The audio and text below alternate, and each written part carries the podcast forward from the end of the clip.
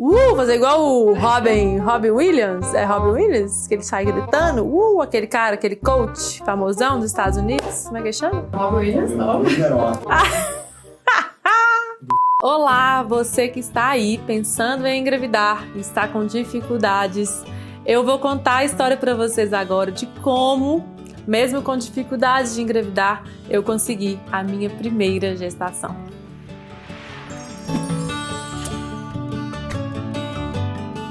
Primeiro, se inscreve no nosso canal para que você fique sabendo de tudo sobre a maternidade e também assista vídeos maravilhosos que vai te ajudar na sua gestação e também na sua caminhada da maternidade. Então, vai aqui e se inscreva. Muitas mulheres têm desejo de ser mães logo cedo. Esse não foi meu caso. Aos meus vinte e poucos anos, eu nem imaginava que iria ser mãe. Na verdade, eu nem queria ser mãe naquele momento. Eu estava curtindo a vida, namorando, viajando e não me preocupava com isso. Eu me casei um pouco mais tarde do que a, normalmente as mulheres casam. Casei com trinta, trinta anos, trinta e dois anos e fui despertar, despertar o interesse de ser mãe com trinta e seis anos.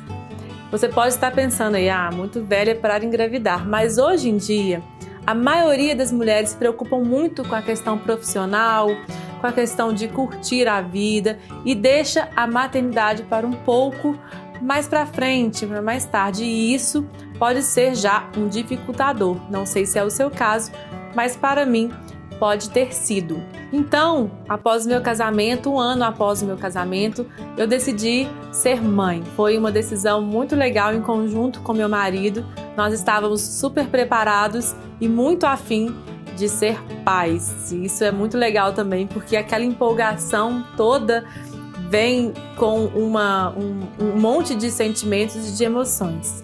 Então nós começamos as tentativas normais de todos os casais, né?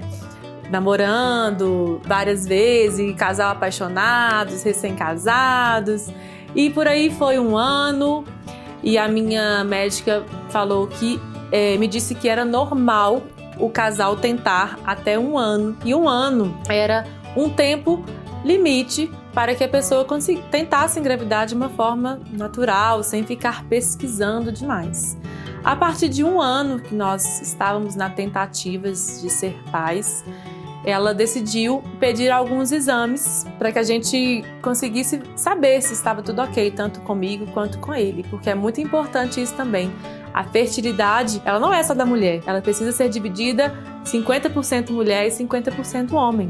O homem também precisa certificar se ele está ok, fazer um espermograma, então espermograma nele também. Não deixe que essa, esse peso, né, de, de engravidar seja só da mulher.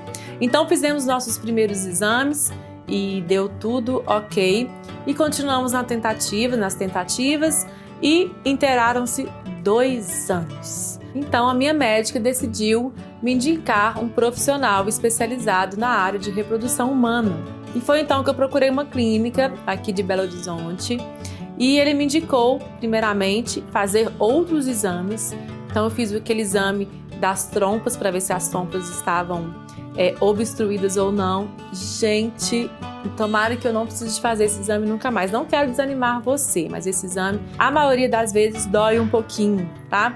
Ele vai analisar se você tem as trompas bem com a passagem ok, para os espermas passarem numa boa. E a minha trompa direita estava um pouco obstruída, mas não era nada caso de infertilidade, pois nós temos duas trompas, né? Do lado direito e do lado esquerdo. E geralmente, geralmente as mulheres, elas ovulam cada mês de um lado.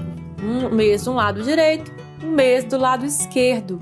E aí nós temos algumas chances de engravidar. Aí no caso, a minha trompa esquerda ela estava desobstruída, então quer dizer que eu teria mais chances de engravidar sempre da, da trompa esquerda.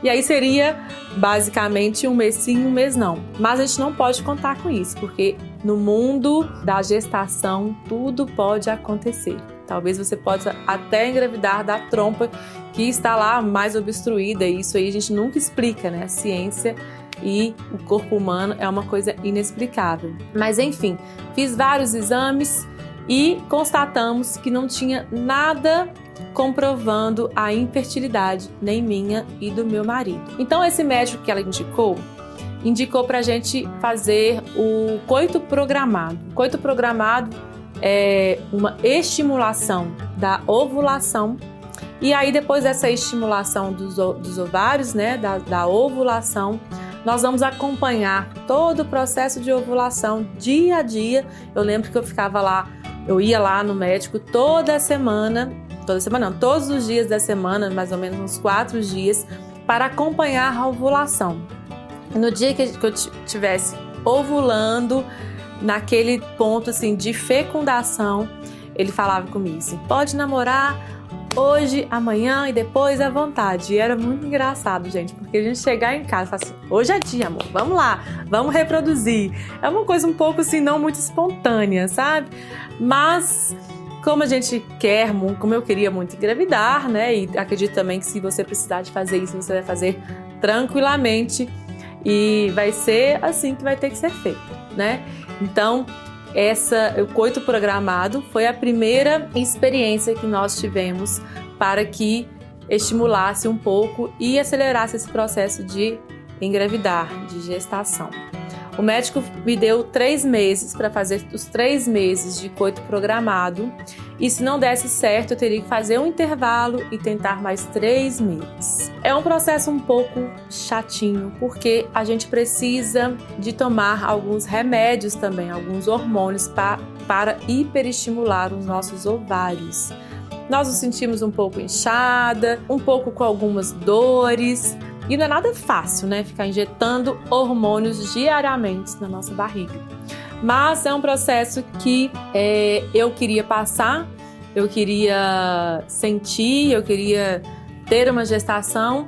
Então a gente nem pensa no que, que pode ser de errado, o que, que pode ser de ruim. A gente pensa só no futuro, porque a gente, não, a gente não passa, a gente não fica preocupando muito com o que vai ser durante o processo. A gente fica visualizando já como ser daqui pra frente, né? Como vai ser no futuro, a gente já grávida, com o neném. Então isso é muito legal. Estão gostando, gente? Dá um joinha aí, ajuda a gente, que essa informação do coito programado é muito legal. Se você, se o seu médico não te indicar o coito programado antes, pode dar essa ideia para ele, porque talvez pode ser a solução. Você nem precisa de fazer a fertilização, não é mesmo? Talvez o seu problema esteja na ovulação, então já vai resolver o seu problema, tá? Então, deu joinha? Ok, então vamos continuar. Só que o meu marido, gente, ele estava já, assim, ansioso para ser pai. Então a gente fez um mês de coito programado, fizemos o segundo mês, e no terceiro mês ele falou, Sâmia, nossa, nós vamos fazer coito programado de novo, vamos partir para a F I V logo? Já tem três anos, né? Quase três anos que nós estamos tentando, dois anos e meio. Aí, como ele estava bem animado a fazer a F I V, eu falei, ah, então vamos. Só que a F I V, é, meninas, tem aquele problema também, assim, de muitos hormônios, né? A gente tem que saber que pode dar errado. O investimento financeiro não é muito barato. O meu ficou uma média de dezoito mil, de quinze a dezoito mil, mais ou menos. Depende muito dos medicamentos que você vai tomar. Isso é muito individual, acredito, né? O seu médico que vai é, saber quais são os medicamentos, mas é assim, é uma bomba de hormônio que você toma. E como que é o processo? Então, primeiro você faz os exames, aí partimos para a F I V, né? Fizemos todos os exames, apresentei os exames que eu já tinha feito e hiperestimulamos todos os ovários, assim, de ponto que até eu sentia inchado, assim, ficava até dolorido. Depois a gente tira os óvulos e lá no laboratório, né, da clínica, eles vão escolher os melhores óvulos e o seu marido vai fazer a retirada dos espermas. No laboratório da clínica, eles vão fazer a junção do esperma com os óvulos, fazer a fecundação. Depois disso, eles vão escolher quais os embriões foram melhores, quais os embriões vão ser aceitos para fazer o, o transporte para você, para o seu útero. Nós fizemos esse, esse processo todo, foi um processo mais demorado, de muita injeção, muito remédio. Os remédios são caríssimos, às vezes tem um remédio que custa oitocentos reais. Então é isso que vai também encarecer esse tratamento. Mas eu, sim, se você tem vontade de engravidar, se você está com dúvida, se você tem dificuldade de engravidar, eu quero te encorajar a fazer o tratamento, a ir em busca dos seus sonhos, do que você quer, e olha, não espera muito tempo, faça quando você achar necessário, quando o seu médico achar que é a hora de fazer, independente da sua idade, né, ou do tempo que você estiver tentando, mas o ideal seria depois de um ano, aí, dois anos de tentativa, tá? Então fizemos todos os processos e deram doze embriões perfeitos, bonitinhos. E lá eles mandam uma cartinha falando de todos os embriões.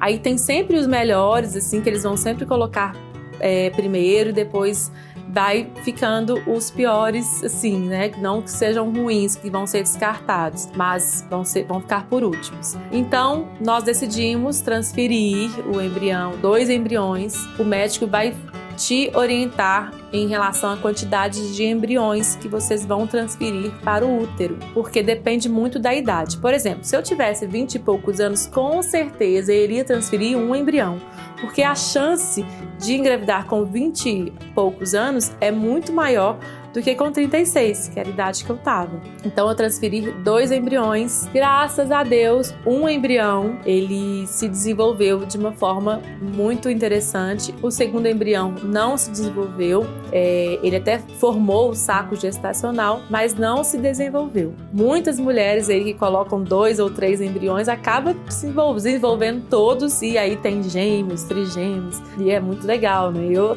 gostei de ter só um, gente, foi uma experiência muito Muito bacana. E aí, depois desse, dessa, dessa transferência do embrião, que todo mundo acha que é assim, um bicho de sete cabeças, mas olha como é que é fácil essa transferência. O embrião já tá lá.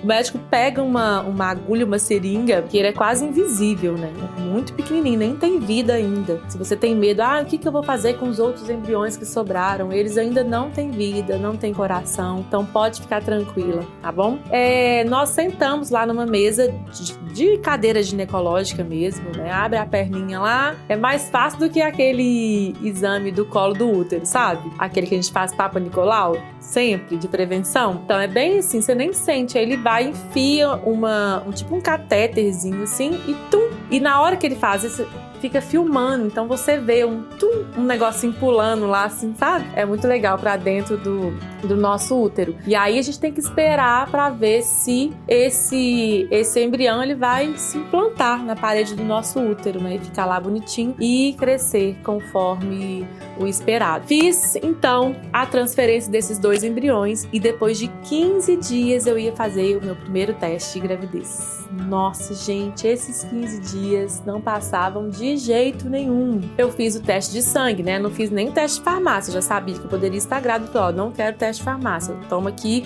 pedido exame de sangue. Fui lá no exame de sangue, fiz, fiquei toda feliz, fiquei to... o dia inteiro, né? Entrando lá no, no aplicativo do laboratório. E então veio o finalmente positivo, que era tão esperado. E aqui, nossa, fiquei até emocionada.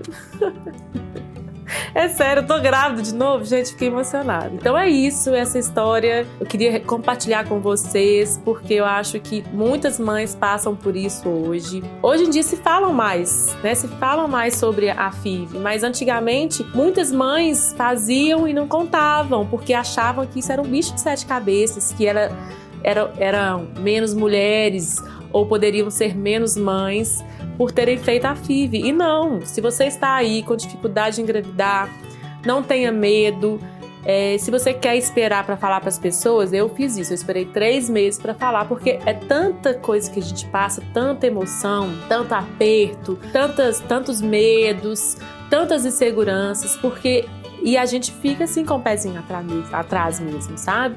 Então é bom a gente esperar um tempo. Se você não quer esperar, pode falar. Mas essa é a minha história. Eu espero que eu tenha, assim, ajudado você a tomar a sua decisão ou dado algumas informações relevantes aí para você aí que está com dificuldade de engravidar. E se você tiver alguma dúvida ou se quiser compartilhar alguma coisa aí da sua vida, se você já está no processo de F I V, se você já está tentando, deixa aqui nos comentários, que vai ser ótimo compartilhar a minha história com você, respondê-la, e eu quero te desejar uma boa sorte se você está nessa caminhada de engravidar, certo?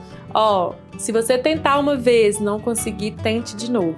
A minha tentativa foi super válida, eu tentei uma vez e consegui, mas não é sempre comum que isso aconteça. Mas não desista, tenha isso em mente, seus sonhos, você vai conseguir ser mãe, e nós, do Tema de Mãe, estaremos sempre aqui para poder ajudá-las e instruí-las da melhor forma possível. E se você que está aí do outro lado da tela também tem dificuldade de engravidar, assim como eu tive, eu quero encorajá-la a tentar e ir fundo o máximo que você conseguir para encontrar seus sonhos. Eu estou aqui na minha segunda gestação, meu primeiro filho é lindo, saudável, perfeito, estamos muito felizes e eu quero contar para vocês dessa segunda gestação aqui, tá? Mas isso vai ser assunto para o próximo vídeo, então não perca os nossos vídeos. Já falei para você se inscrever, né? Mas vou falar de novo, se inscreva, curta o vídeo e deixe seus comentários aqui que vai ser ótimo conversar com vocês.